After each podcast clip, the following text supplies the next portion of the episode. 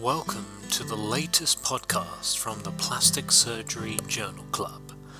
Each month we review and appraise a journal article, typically from PRS, and summarize it for you in this podcast. The full journal can be obtained from the PRS website. Hi, everyone, and welcome back to the August 2017 Plastic and Reconstructive Surgery Journal Club, coming to you from Sydney, Australia. My name is Damien Marucci, and I'm here with Young's James Doherty, uh, one of the accredited registrars. The next paper we're looking at is Simplifying the Forehead Flap for Nasal Reconstruction, a review of 420 consecutive cases. This is by Sanniec, Malafa, and Thornton uh, from University of Texas Southwestern from the August 2017 PRS. So, James, what was this paper about? So the basic issue here is they're trying to develop a guideline for using the forehead flap in nasal reconstruction. And the background to this is that the forehead flap is a workhorse for significant nasal defects and dates as far back as 500 BC to India, where it was used for the reconstruction of the amputated nose. The study type is a retrospective review of patients, and the patients were 420 in number with a mean age of 67 and a half. 68% of these patients had a nasal alar defect, 61% had a defect of the tip. 77 of the 77% of these underwent ipsilateral paramedian forehead flaps. The surgical technique is described in detail. The authors state their preference for an ipsilateral axial design. The supratrochlear artery was identified on Doppler, and then the width of the pedicle was centered on this point. The authors used a 13 to 14 millimeter wide pedicle and stipulates that the pedicle needs to be long enough for a tension-free inset whilst avoiding the hairline. When inadequate length from an ipsilateral flap is available, a contralateral design was used. In designing the flap, a template of the contralateral affected subunits of the nose was made with foil suture packaging and then transposed to the defect, then trimmed exactly to shape. This was then used to trace the flap design onto the forehead. The authors used a dog ear excision at the distal end of the flap. This was as a handle for manipulating the flap itself and also a turn in for lining any mucosal deficits.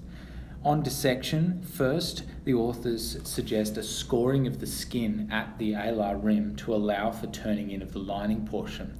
The flap is then raised distal to proximal, maintaining a subgaleal plane until 3 centimetres above the supraorbital rim, at which point a subperiosteal plane is attained to include the periosteal branch of the supratrochlear artery. They make some discussion about two stage versus three stage flaps, and this is in regards to thinning of the flap prior to its primary inset. For two stage procedures, the authors maximally thinned the distal 20% of the flap. For three stage procedures, when there was a lining portion, the lining was maximally thinned, and all external flap thinning was to occur at a second stage. The authors used donor site closure only if it didn't compromise the eyebrow contour and flap perfusion. Any remaining deficits in the donor site were allowed to granulate, and patients were booked for flap division at four weeks. The me- outcome measures that they've used in this study are complications such as tip necrosis, flap loss, and a poor cosmetic result. There's no specific mention of any statistics, but they have done a subgroup analysis of those younger and older of eight, older than 80 years. In the results, 420 patients between 2004 and 2014 presented for nasal defect reconstruction with forehead flaps. Majority of these reconstructions occurred in two stages. The average of the study group was 2.23. They had a 3.8% complication rate.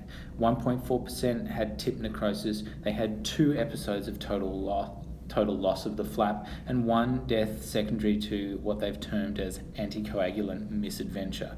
There was no significant difference in complication rates in patients either side of 80 years, and the authors stress that they have presented the largest group of patients with forehead flap reconstructions over the age of 80, and thus they are suggesting that it is safe to do in this age group.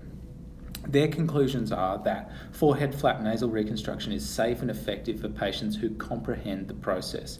Elderly patients tolerate this procedure with just as few side effects as the younger population, and donor site closures should only be performed when it's not at the expense of flap perfusion or eyebrow distortion. Healing by secondary intention is their preferred method for dealing with donor sites that cannot be closed.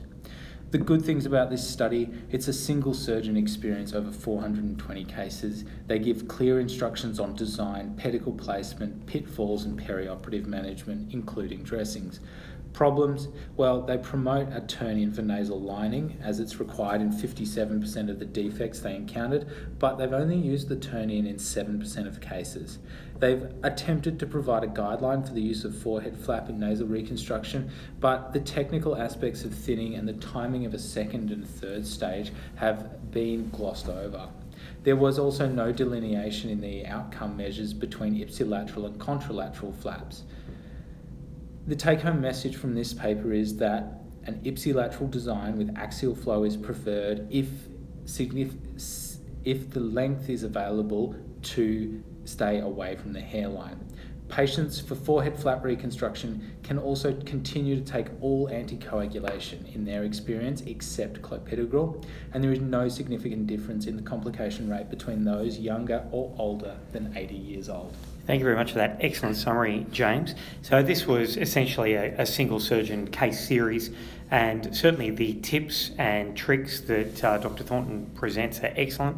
Um, the detail about not stopping the anticoagulation except for clopidogrel uh, really uh, gives you uh, a justification to try that in your own practice given the numbers of patients that he's dealing with. And certainly there was a previous paper we did in Journal Club looking at cheek reconstruction without doing these large cervicofacial flaps, which made the same uh, comment that they made no attempt to modulate the patient's anticoagulation status. Uh, one of the issues is with these particular type of reconstructions is they um, uh, although they're reconstructive, they're done for aesthetic reasons.